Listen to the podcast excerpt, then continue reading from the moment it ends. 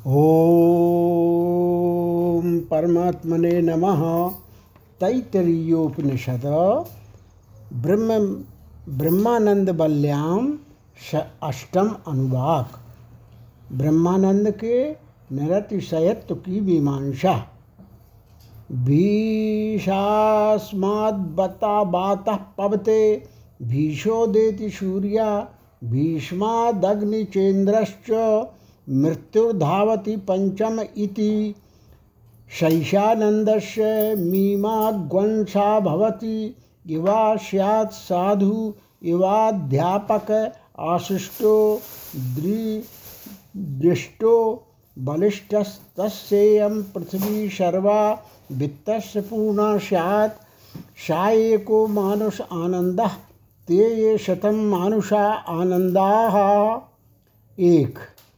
सा एको मनुष्य गन्धर्वाणामानन्दः श्रोत्रियस्य चाकामहतस्य ते ये शतं मनुष्यगन्धर्वाणामानन्दाः सा एको देवगन्धर्व धरबाणामानन्दः श्रोत्रियस्य चाकामहतस्य ते ये शतं देवगन्धर्वाणामानन्दः सा एकः पितॄणां चरलोक लोकानामानन्दः श्रोत्रियस्य चाकामहतस्य ते ये शतं पितॄणां चरलोक लोकानामानन्दः स एक आजानानज आजानजानां देवा नामानन्दः दूसरा।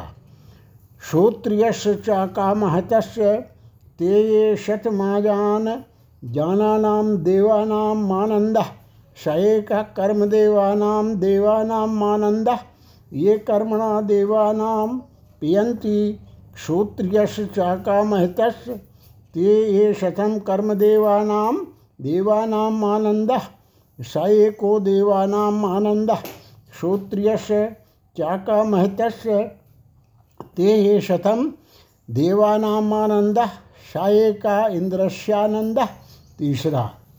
श्रोत्रियस्य चाकामहतस्य ते ये शतमिन्द्रस्यानन्दः स एको बृहस्पतेरानन्दः श्रोत्रियस्य चाकामहतस्य ते ये शतं बृहस्पतेरानन्दः स एका प्रजापतेरानन्दः श्रोत्रियस्य चाकामहतस्य ते ये शतं प्रजापतेरानन्दः, ये स एको ब्रह्म आनन्दः श्रोत्रियस्य चाकामहतस्य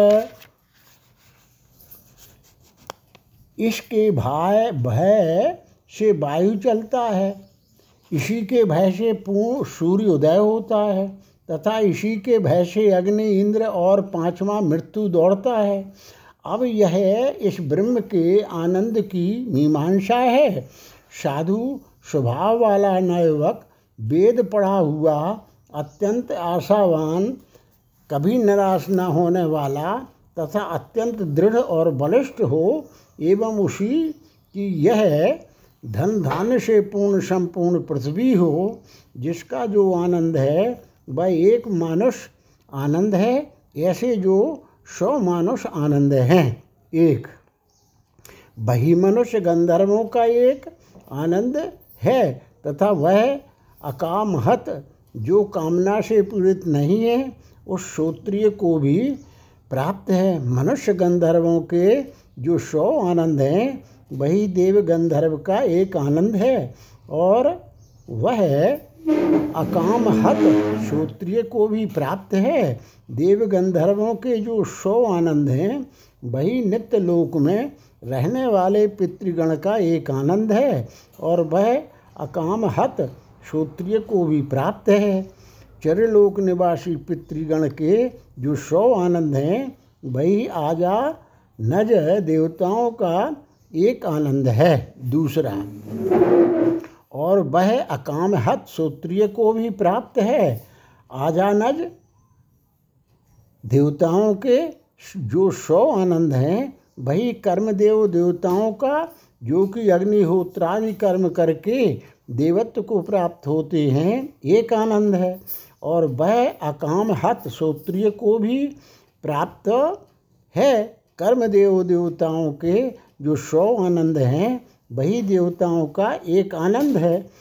और वह अकाम हत श्रोत्रिय को भी प्राप्त है। देवताओं को जो सौ आनंद हैं, वही इंद्र का एक आनंद है। तीसरा, तथा वह अकाम हत श्रोत्रिय को भी प्राप्त है। इंद्र के जो सौ आनंद हैं, वही बृहस्पति का एक आनंद है।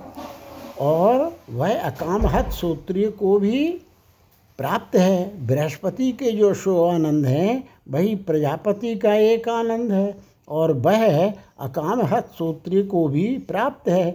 प्रजापति के जो शो आनंद हैं, वही ब्रह्मा का एक आनंद है और वह अकामहत सूत्री को भी प्राप्त है। इसकी भीति अर्थात भय से चौथा इसकी भीति अर्थात भय से वायु चलता है, इसी की भीति से सूर्य उदित होता है और इसके भय से ही अग्नि इंद्र पांचवा मृत्यु दौड़ता है। पूर्वोक्त वायु आदि के क्रम से गणना किए जाने पर पांचवा होने के कारण मृत्यु को पांचवा कहा है। वायु आदि देवगण परम पूजनीय और स्वयं समर्थ होने पर भी अत्यंत श्रमसाध्य चलने आदि के कार्य में नियमानुसार प्रवृत्त हो रहे हैं। यह बात उनका कोई शासक होने पर ही संभव है, क्योंकि उनकी नियम से प्रवृत्ति होती है, इसलिए उनके भय का कारण और उन पर शासन करने वाला ब्रह्म है। जिस प्रकार राजा के भय से सेवक लोग अपने अपने कामों में लगे रहते हैं, उसी प्रकार वे इस ब्रह्म के भय से प्रवृत्त होते हैं। वह उनके भय का कारण ब्रह्म आनंद स्वरूप है। उस इस ब्रह्म के आनंद की यह मीमांसा विचारना है। उस आनंद की क्या बात विचारनी है, इस पर कहते हैं, क्या वह आनंद लौकिक सुख की भांति विषय और विषय को ग्रहण करने वाले के संबंध से होने वाला है, अथवा स्वाभाविक ही है? इस प्रकार यही उस आनंद की मीमांसा है। उसमें जो लौकिक आनंद बाह्य और शारीरिक साधन संपत्ति के कारण उत्कृष्ट गिना जाता है ब्रह्मानंद के ज्ञान के लिए यहाँ उसी का निर्देश किया जाता है। इस प्रसिद्ध आनंद के द्वारा ही जिसकी बुद्धि विषयों से हटी हुई है, उस ब्रह्मवेदता को अनुभव होने वाले आनंद का ज्ञान हो सकता है। लौकिक आनंद भी ब्रह्मानंद का ही अंश है। अविद्या से विज्ञान के तिरस्कृत हो जाने पर और अविद्या का उत्कर्ष होने पर प्राक्तन कर्मवश विषयादि साधनों के संबंध से ब्रह्मा आदि जीवों द्वारा अपने अपने विज्ञानुसार विज्ञानानुसार भावन भावना किया जाने के कारण ही वह लोक में अस्थिर और लौकिक आनंद हो जाता है। कामनाओं से पराभूत न होने वाले विद्वान श्रोत्रिय को प्रत्यक्ष अनुभव होने वाला यह ब्रह्मानंद ही मनुष्य गंधर्व आदि आगे आगे की भूमियों से हिरण्य गर्भ पर्यंत अविद्या, कामना और कर्म का ह्रास होने से उत्तरोत्तर सौ सौ गुणे उत्कर्ष से आविर्भूत होता है। तथा विद्या द्वारा अविद्याजनक विषय, विषयी विभाग के निवृत्त हो जाने पर वह स्वाभाविक परिपूर्ण, एक और अद्वैत आनंद हो जाता है। इसी अर्थ को समझाने के लिए श्रुति कहती है, जो युवा अर्थात पूर्व वयस्क साधु युवा अर्थात जो साधु भी हो और युवा भी, इस प्रकार साधु युवा, शब्द युवा का विशेषण है, लोक में युवा भी असाधु हो सकता है और साधु भी आयुवा हो सकता है। इसलिए जो युवा हो, साधु युवा हो, इस प्रकार विशेषण रूप से कहा है। तथा अध्या, अध्यायक वेद पढ़ा हुआ आशिष्ट अत्यंत आशावान दृढ़ दृढ़ अत्यंत दृढ़ और बलिष्ठ, अति बलवान हो। इस प्रकार जो इन आध्यात्मिक साधनों से संपन्न हो और उसी की यह धन से अर्थात उपभोग के साधन से तथा लौकिक और पारलौकिक कर्म के साधन से संपन्न, संपूर्ण पृथ्वी हो। अर्थात जो राजा यानी पृथ्वीपति हो, उसका जो आनंद है, वह एक मानुष आनंद यानी मनुष्यों का एक प्रकृष्ट आनंद है। ऐसे जो सौ मानुष आनंद हैं, वही मनुष्य गंधर्वों का एक आनंद है। मानुष आनंद से मनुष्य गंधर्वों का आनंद सौ गुना उत्कृष्ट होता है। जो पहले मनुष्य होकर फिर कर्म और उपासना की विशेषता से गंधर्वत्व को प्राप्त हुए हैं, वे मनुष्य गंधर्व कहलाते हैं। वे अंतर्धानादि की शक्ति से संपन्न तथा सूक्ष्म शरीर और इंद्रियों से युक्त होते हैं, इसलिए उन्हें शीतोष्णादि द्वंद्वों का थोड़ा प्रतिघात होता है, तथा वे द्वंद्वों का सामना करने वाले सामर्थ्य और साधन से संपन्न होते हैं। अतः उस शीतोष्णादि द्वंद्व से प्रतिहत न होने वाले तथा उनका आघात होने पर उनका प्रतिकार करने में समर्थ मनुष्य गंधर्व को चित्त प्रासाद प्राप्त होता है। और उस प्रासाद विशेष से उसके सुख विशेष की अभिव्यक्ति होती है। इस प्रकार पूर्व पूर्व भूमिका की अपेक्षा आगे आगे की भूमि में प्रासाद की विशेषता होने से सौ सौ गुने आनंद का उत्कर्ष होना संभव ही है। आगे के सब वाक्यों के साथ रहने वाला श्रोत्रियस्य चाका महतस्य यह वाक्य पहले मानस आनंद के साथ इसलिए ग्रहण नहीं किया गया कि विषय भोग और कामनाओं से व्याकुल न रहने वाले श्रोत्रिय के आनंद का उत्कर्ष मानस आनंद की अपेक्षा सौ गुना अर्थात मनुष्य गंधर्व के आनंद के तुल्य बतलाना है। श्रुति में साधु युवा और अध्यायक, ये दो विशेषण सार्वभौम, राजा का श्रोत्रियत्व और निष्पातत्व प्रदर्शित करने के लिए ग्रहण किए जाते हैं। इन्हें आगे भी सबके साथ समान भाव से समझना चाहिए। विषय के उत्कर्ष और अपकर्ष से सुख का भी उत्कर्ष और अपकर्ष होता है। किंतु कामना रहित पुरुष के लिए सुख का उत्कर्ष या अपकर्ष हुआ नहीं करता। इसलिए अकाम अकाम तत्व की विशेषता है और इसी से अकामहत पद ग्रहण किया गया है। अतः उससे विशिष्ट पुरुष के सुख का सौ गुना उत्कर्ष देखा जाता है। अतः अकाम हतत्व को परमानंद की प्राप्ति का साधन बतलाने के लिए अकाम हत विशेषण ग्रहण किया है और सबकी व्याख्या पहले की जा चुकी है। देव गंधर्व जो जन्म से ही गंधर्व हों, चिरलोक लोका नाम चिरस्थाई लोक में रहने वाले, यह पितृगण का विशेषण है। जिस पितृगण का चिरस्थाई लोक है, वे चरलोक लोक कहे जाते हैं। अजान देवलोक का नाम है। उस अजान में जो उत्पन्न हुए हैं, वे देवगण आजानज हैं, जो कि स्मार्त कर्म विशेष के कारण देव स्थान में उत्पन्न हुए हैं। जो केवल अग्निहोत्रादि वैदिक कर्म से देव भाव को प्राप्त हुए हैं, वे कर्मदेव कहलाते हैं। जो तैंतीस देवगण यज्ञ में हवर भाग लेने वाले हैं, वे ही यहाँ देव शब्द से कहे गए हैं। उनका स्वामी इंद्र है और इंद्र का गुरु बृहस्पति है। प्रजापति का अर्थ विराट है तथा त्रैलोक शरीरधारी ब्रह्मा है, जो समस्त व्यष्टि रूप और समस्त संसार मंडल में व्याप्त है। जहाँ ये आनंद के भेद एकता को प्राप्त होते हैं, अर्थात एक ही गिने जाते हैं, तथा जहाँ उससे होने वाले धर्म एवं ज्ञान तथा तद्विषयक अकाम हतत्व सबसे बढ़े हुए हैं, वह यह हिरण्य गर्भ ही ब्रह्मा है, उसका यह आनंद सूत्रीय निष्पाप और अकामहत पुरुष द्वारा सर्वत्र प्रत्यक्ष उपलब्ध किया जाता है। इससे यह जाना जाता है कि निष्पातत्व पतत्व, अकाम हतत्व और श्रोत्रियत्व ये तीन उनके साधन हैं। इनमें श्रोत्रियत्व और निष्पात, निष्पापतत्व तो नियत न्यूनाधिक न होने वाले धर्म हैं, किंतु अकाम हतत्व का उत्तरोत्तर उत्कर्ष होता है। इसलिए यह प्रकृष्ट साधन रूप से जाना जाता है।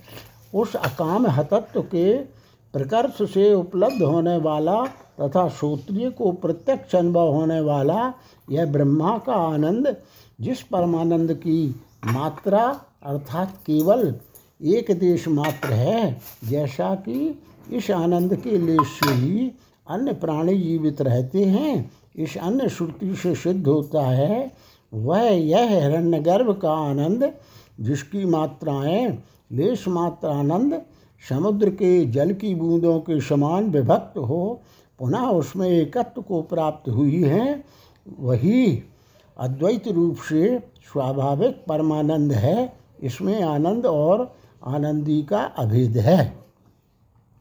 ब्रह्मात्मैक्य दृष्टि का उपसंहार। अब इस मीमांसा के फल का उपसंहार किया जाता है।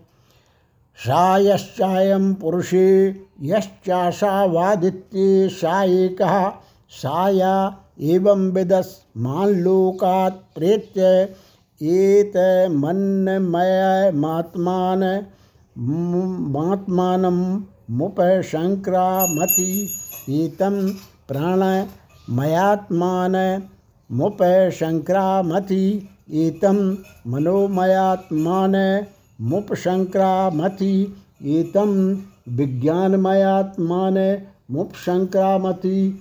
एतमानन्दमयात्मान मुपशङ्क्रामति। तदप्येष श्लोको भवति। वह जो कि जो कि इस पुरुष पंचकोशात्मक देह में है और जो यह आदित्य के अंतर्गत है, एक है वह जो इस प्रकार जानने वाला है, इस लोक दृढ़ और अदृश्य विषय समूह से निवृत्त होकर इस अन्यमय आत्मा को प्राप्त होता है। अर्थात विषय समूह को अन्यमय कोष से पृथक नहीं देखता। इसी प्रकार वह इस प्राणमय आत्मा को प्राप्त होता है, इस मनोमय आत्मा को प्राप्त होता है, इस विज्ञानमय आत्मा को प्राप्त होता है, एवं आनंदमय आत्मा को प्राप्त होता है। उसी के विषय में यह श्लोक है।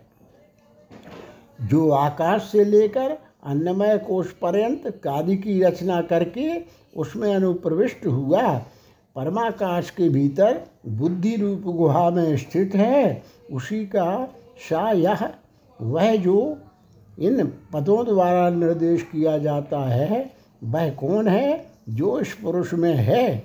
और जो श्रोत्रिय के लिए प्रत्यक्ष बतलाया हुआ परमानंद आदि आदित्य में है, जिसके एक देश के आश्रय से ही सुख के पात्रीभूत ब्रह्मा आदि जीव जीवन धारण करते हैं, उसी आनंद को शा यश्चा शावादित्य इन पदों द्वारा निर्दिष्ट किया जाता है। भिन्न प्रदेशस्थ घटाकाश और महाकाश के एकत्व के समान उन दोनों उपाधियों में स्थित, वह आनंद एक है। शंका, किंतु उस आनंद का निर्देश करने में वह जो इस पुरुष में है, इस प्रकार सामान्य रूप से अध्यात्म पुरुष का निर्देश करना उचित नहीं है। बल्कि जो इस दक्षिण नेत्र में है, इस प्रकार कहना ही उचित है। क्योंकि ऐसा ही प्रसिद्ध है, समाधान नहीं, क्योंकि यहाँ पर आत्मा का अधिकरण है। अदृश्य नात्मये भी भीषास में वाता पवते, तथा शैषानंदस्व मीमांसा आदि वाक्यों के अनुसार यहाँ परमात्मा का ही प्रकरण है, अतः जिसका कोई प्रसंग नहीं है। उस दक्षिण नेत्रस्थ पुरुष का अकस्मात निर्देश करना उचित नहीं है। यहाँ परमात्मा का विज्ञान वर्णन करना ही अभिष्ट है, इसलिए वह एक है। इस वाक्य से परमात्मा का ही निर्देश किया जाता है। शंका, यहाँ तो आनंद की मीमांसा का प्रकरण है, इसलिए उसके फल का उपसंहार भी करना ही चाहिए। क्योंकि अखंड और स्वाभाविक आनंद परमात्मा ही है। वह विषय और विषयी के संबंध से होने वाला आनंद नहीं है। मध्यस्थ तो जो आनंद इस पुरुष में है और जो इस आदित्य में है, वह एक है। इस प्रकार भिन्न आश्रयों में स्थित विशेष का निराकरण करके जो निर्देश किया गया है, वह तो इस प्रसंग के अनुरूप ही है शंका। किंतु इस प्रकार भी आदित्य इस विशेष पदार्थ का ग्रहण करना व्यर्थ ही है। समाधान। उत्कर्ष और अपकर्ष का निषेध करने के लिए होने के कारण यह व्यर्थ नहीं है। मूर्त और अमूर्त रूप द्वैत का परम उत्कर्ष सूर्य के अंतर्गत है। वह यदि पुरुषगत विशेष के बाधा बाध द्वारा परमानंद की अपेक्षा उसके तुल्य ही सिद्ध होता है।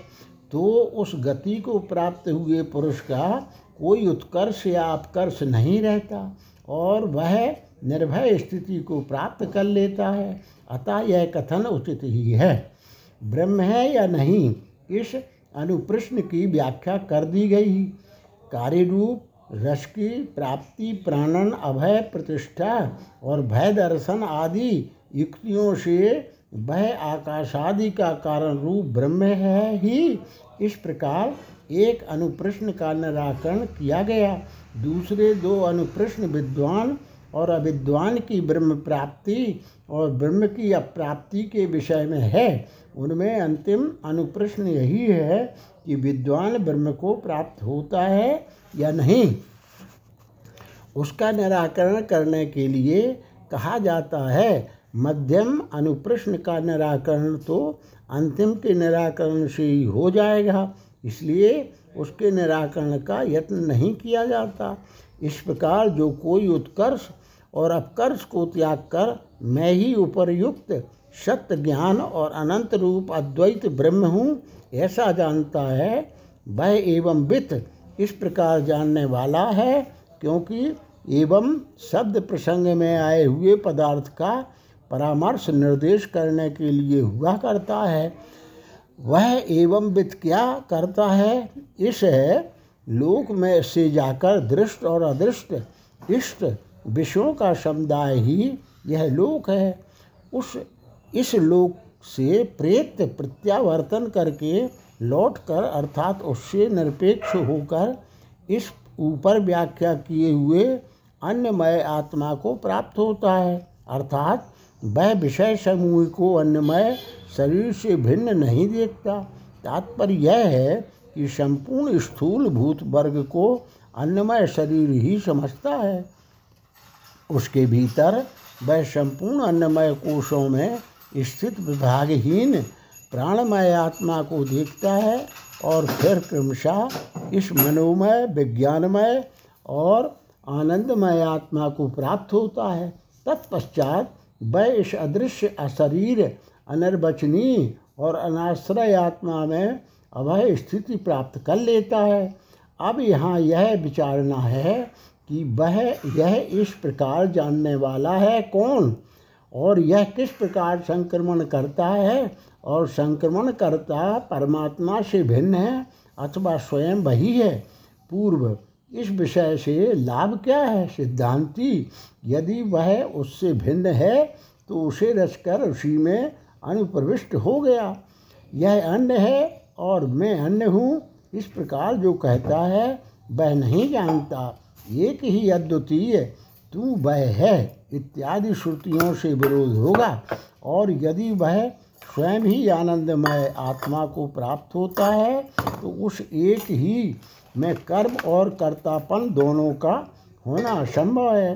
तथा परमात्मा को ही संसारित्व की प्राप्ति अथवा उसके परमात्व का अभाव सिद्ध होता है। पूर्व, यदि दोनों ही अवस्थाओं में प्राप्त होने वाले दोष का परिहार नहीं किया जा सकता तो उसका विचार करना व्यर्थ है। और यदि किसी एक पक्ष को स्वीकार कर लेने से दोष की प्राप्ति नहीं होती अथवा कोई तीसरा निर्दोष पक्ष हो तो उसे ही शास्त्र का आशय समझना चाहिए। ऐसी अवस्था में भी विचार करना व्यर्थ ही होगा। सिद्धांति, नहीं, क्योंकि यह उसका निश्चय करने के लिए है। यह ठीक है कि इस प्रकार प्राप्त होने वाला दोष निवृत्त नहीं किया जा सकता, तथा उपर्युक्त दोनों पक्षों में से किसी एक का अथवा किसी तीसरे निर्दोष पक्ष का निश्चय हो जाने पर भी यह विचार व्यर्थ ही होगा। किंतु उस पक्ष का निश्चय तो नहीं हुआ है। अतः उसका निश्चय करने के लिए होने के कारण यह विचार सार्थक ही है। पूर्व शास्त्र के तात्पर्य का निश्चय करने के लिए होने से तो सचमुच यह विचार सार्थक है। परंतु तू तो केवल विचार ही करता है। निर्णय तो कुछ करेगा नहीं। सिद्धांति निर्णय नहीं करना चाहिए। ऐसा क्या कोई भेदभाव है? पूर्व नहीं। सिद्धांति तो फिर निर्णय क्यों नहीं होगा? पूर्व, क्योंकि तेरा प्रतिपक्ष बहुत है। वेदार्थ परायण होने के कारण तू तो एकत्ववादी है, किंतु तेरे प्रतिपक्षी वेद बाह्य नानात्ववादी बहुत हैं। इसलिए मुझे संदेह है कि तू मेरी शंका का निर्णय नहीं कर सकेगा। सिद्धांति, तूने जो मुझे बहुत से अनेकत्ववादी प्रतिपक्षियों से युक्त एकत्ववादी बतलाया है, यही बड़े मंगल की बात है। अतः अब मैं सबको जीत लूँगा। ले, मैं विचार आरंभ करता हूँ।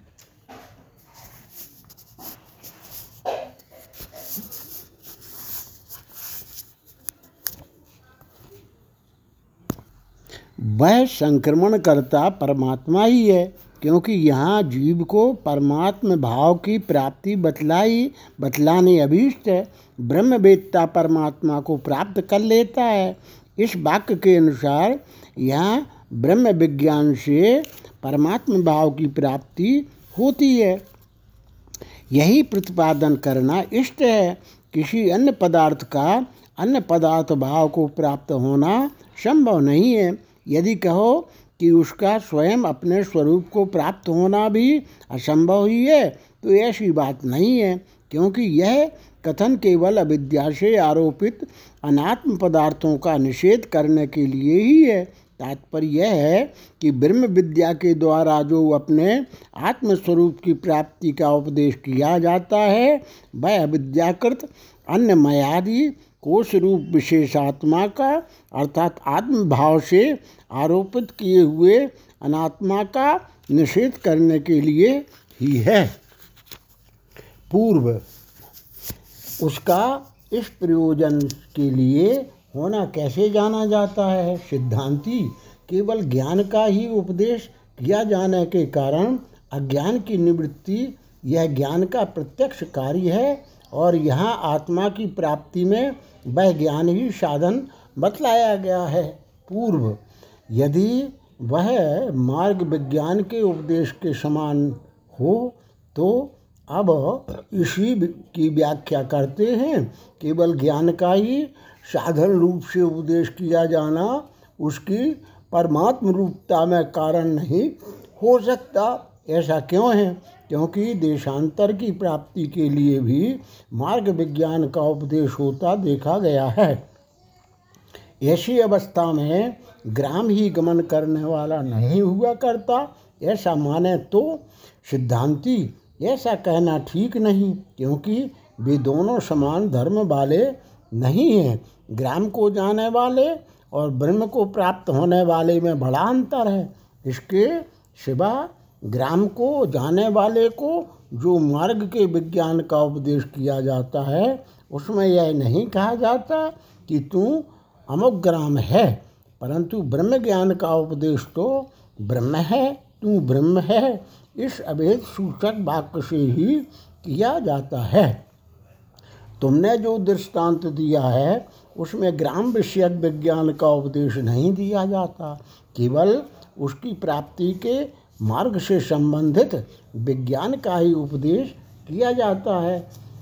उसके समान इस प्रसंग में ब्रह्म विज्ञान से भिन्न किसी अन्य साधन संबंधी विज्ञान का उपदेश नहीं किया जाता। यदि कहो कि पूर्व कांड में कहे हुए कर्म की अपेक्षा वाला ब्रह्म ज्ञान परमात्मा की प्राप्ति में साधन रूप से उपदेश किया जाता है तो ऐसी बात भी नहीं है।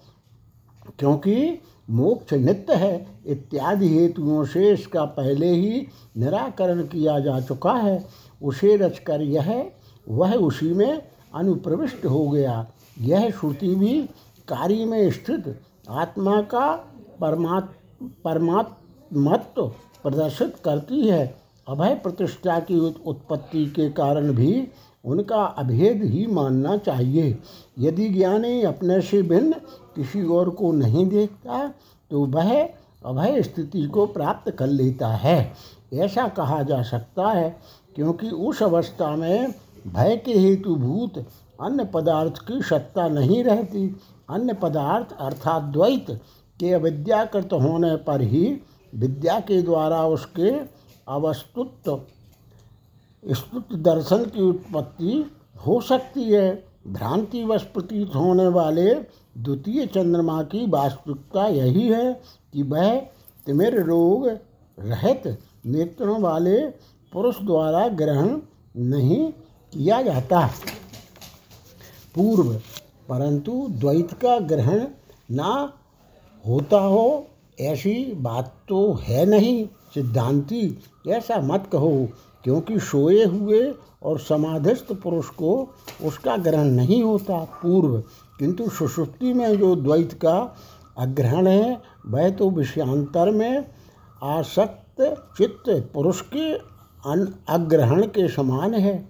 सिद्धांति नहीं, क्योंकि उस समय तो सभी पदार्थ अग्रहण हैं, फिर वह अन्याशक्त चित्त कैसे कहा जा सकता है? यदि कहो कि जागृत और स्वप्नावस्था में अन्य पदार्थों का ग्रहण होने से उनकी सत्ता है ही तो ऐसा कहना भी ठीक नहीं, क्योंकि जागृत और स्वप्न अविद्या करते हैं। जागृत और स्वप्न में जो अन्य पदार्थ का ग्रहण है, वह अविद्या के कारण है, क्योंकि अविद्या की निवृत्ति होने पर उसका अभाव हो जाता है। पूर्व सुषुप्ति में जो अग्रहण है, वह भी तो अविद्या के ही कारण है। सिद्धांति नहीं, क्योंकि वह तो स्वाभाविक है। द्रव्य का तात्विक स्वरूप तो विकार ना होना ही है, क्योंकि उसे दूसरे की अपेक्षा नहीं होती। दूसरे की अपेक्षा वाला होने के कारण विकार तत्व नहीं है। जो कर्ता कर्म करण आदि कारकों की अपेक्षा वाला होता है, वह वस्तु का तत्व नहीं होता। विद्यमान वस्तु का विशेष रूप कारकों की अपेक्षा वाला होता है और विशेष ही विकार होता है। जागृत और स्वप्न का जो ग्रहण है, वह भी विशेष ही है, जिसका जो रूप अन्न की अपेक्षा से रहित होता है, वही उसका तत्व होता है। और जो अन्न की अपेक्षा वाला होता है, वह तत्व नहीं होता, क्योंकि उस अन्न का अभाव होने पर उसका भी अभाव हो जाता है। अतः सुषुप्तावस्था स्वाभाविक होने के कारण उस समय जागृत और स्वप्न के समान विशेष की सत्ता नहीं है। किंतु जिनके मत में ईश्वर आत्मा से भिन्न है और उसका कार्य रूप यह जगत भी भिन्न है, उनके भय की निवृत्ति नहीं हो सकती, क्योंकि भय दूसरे के ही कारण हुआ करता है। अन्य पदार्थ यदि सत होगा, तब तो उसके स्वरूप का अभाव नहीं हो सकता, और यदि असत होगा तो उसके स्वरूप की सिद्धि ही नहीं हो सकती।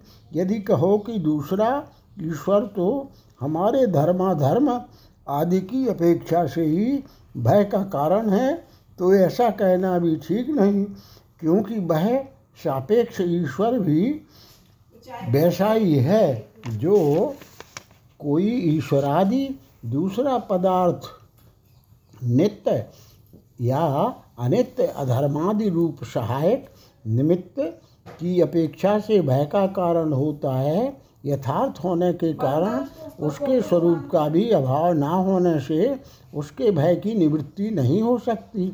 और यदि उसके स्वरूप का अभाव माना जाए तो सत और असत को इतरे तरत्व अर्थात सत को असत्य और असत को सत्य की प्राप्ति से कहीं निष्विश्वास ही नहीं किया जा सकता।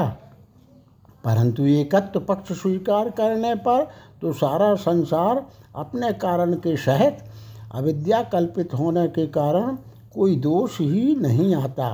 तिमिर लोक के कारण देखे गए द्वितीय चंद्रमा के स्वरूप की ना तो प्राप्ति ही हो, होती है और न नाश। ही यदि कहो कि ज्ञान और अज्ञान तो आत्मा के ही धर्म हैं इसलिए उनके कारण आत्मा का विकार होता होगा। तो ऐसा कहना ठीक नहीं, क्योंकि वे तो प्रत्यक्ष आत्मा के दृश्य हैं। रूप आदि विषयों के समान अंतकरण में स्थित विवेक और अविवेक प्रत्यक्ष उपलब्ध होते हैं। प्रत्यक्ष उपलब्ध होने वाला रूप दृष्टा का धर्म नहीं हो सकता।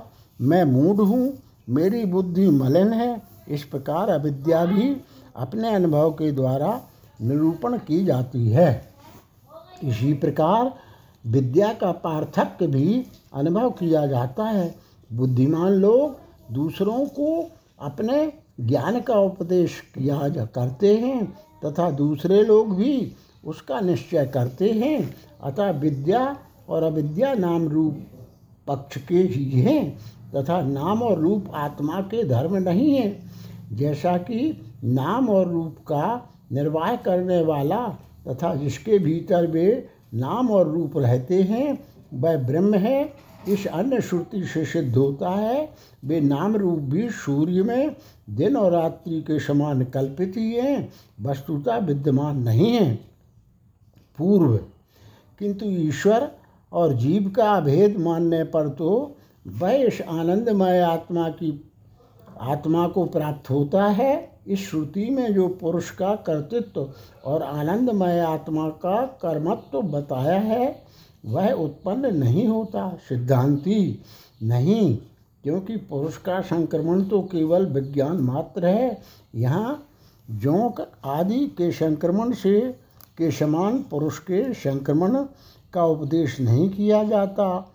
तो कैसा इस संक्रमण, श्रुति का अर्थ तो केवल विज्ञान मात्र है। अर्थात यहाँ संक्रमण शब्द का अर्थ जाना या पहुँचना नहीं, बल्कि जानना है। पूर्व उपसंक्रामति इस पद से यहाँ मुख्य संक्रमण समीप जाना ही अभिप्रेत है। हो तो सिद्धांति नहीं, क्योंकि अन्नमय में मुख्य संक्रमण देखा नहीं जाता।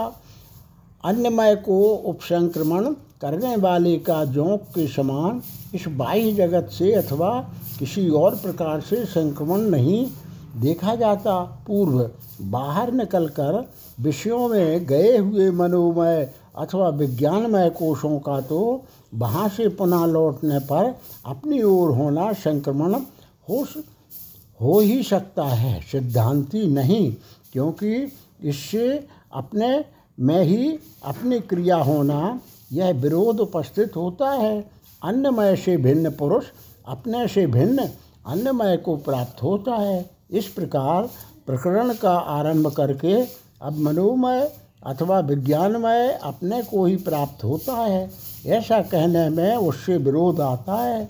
इसी प्रकार आनंदमय का भी अपने को प्राप्त होना संभव नहीं है। अतः प्राप्ति का नाम संक्रमण नहीं है और नाम वह अन्नमय में से किसी के द्वारा किया जाता है। फलतः आत्मा से भिन्न अन्नमय से लेकर आनंदमय कोष पर्यंत जिसका करता है, वह ज्ञान मात्र ही संक्रमण होना संभव है। इस प्रकार संक्रमण शब्द का अर्थ ज्ञान मात्र होने पर ही आनंदमय कोष के भीतर स्थित सर्वांतर तथा आकाश से लेकर अन्नमय कोष पर्यंत कार्य वर्ग को रचकर उसमें अनुप्रविष्ट हुए आत्मा का, जो हृदय गुहा के संबंध से, अन्नमय आदि आत्माओं से, में आत्मत्व का भ्रम है, वह संक्रमण स्वरूप विवेक ज्ञान की उत्पत्ति से नष्ट हो जाता है। अतः इस अविद्या रूप भ्रम के नाश में ही संक्रमण शब्द का उपचार गौण रूप से प्रयोग किया गया है। इसके सिवा किसी और प्रकार सर्वगत आत्मा का संक्रमण होना संभव नहीं है। आत्मा से भिन्न अन्य वस्तु का अभाव होने से भी उसका किसी के प्रति जानना रूप संक्रमण नहीं हो सकता। अपना अपने को ही प्राप्त होना तो संभव नहीं है। जोंक अपने प्रति ही संक्रमण गमन नहीं करती, अतः ब्रह्म सत्य स्वरूप ज्ञान स्वरूप और अनंत है इस पूर्वोक्त लक्षण वाले आत्मा के ज्ञान के लिए ही संपूर्ण व्यवहार के आधारभूत ब्रह्म में अनेक होना, सृष्टि में अनुप्रवेश करना, आनंद की प्राप्ति, अभय और संक्रमणादि की कल्पना की गई है। परमार्थता तो निर्विकल्प ब्रह्म में कोई विकल्प होना संभव है ही नहीं। इस प्रकार के अनुसार उस इस निर्विकल्प आत्मा के प्रति उपसंक्रमण का करे, अर्थात उसे जानकर साधक किसी के, किसी से भयभीत नहीं होता वह अभय स्थिति प्राप्त कर लेता है। इसी अर्थ में यह श्लोक भी है। इस संपूर्ण प्रकरण के, अर्थात आनंद बल्ली के अर्थ को संक्षेप से प्रकाशित करने के लिए ही यह मंत्र है। इति ब्रह्म ब्रह्मानंद बल्यायाम अष्टमो अनुवाक। नवम अनुवाक ब्रह्म ब्रह्मानंद का अनुभव करने वाले विद्वान की अभय प्राप्ति। या तो वाचो न अप्राप्य मनसा सह आनंदम ब्रह्मणो विद्वान ना भवेति, कुतश्चनेति। एतग्वंहा वा आ भाव न तपति। किमह ग्वं साधु न करवम किमहम पाप मकर करवमिति।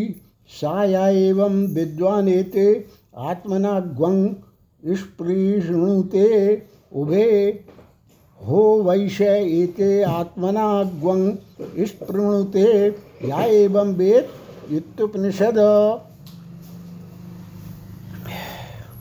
जहाँ से मन के सहित वाणी उसे प्राप्त ना करके लौट आती है, उस ब्रह्म के आनंद को जानने वाला किसी से भी भयभीत नहीं होता।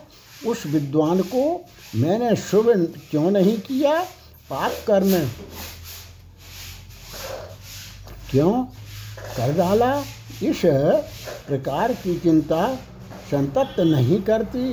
उन्हें ये पाप और पुण्य ही ताप के कारण हैं। इस प्रकार जानने वाला जो विद्वान अपने आत्मा को प्रसन्न अथवा सबल करता है, उसे ये दोनों आत्मस्वरूप ही दिखाई देते हैं।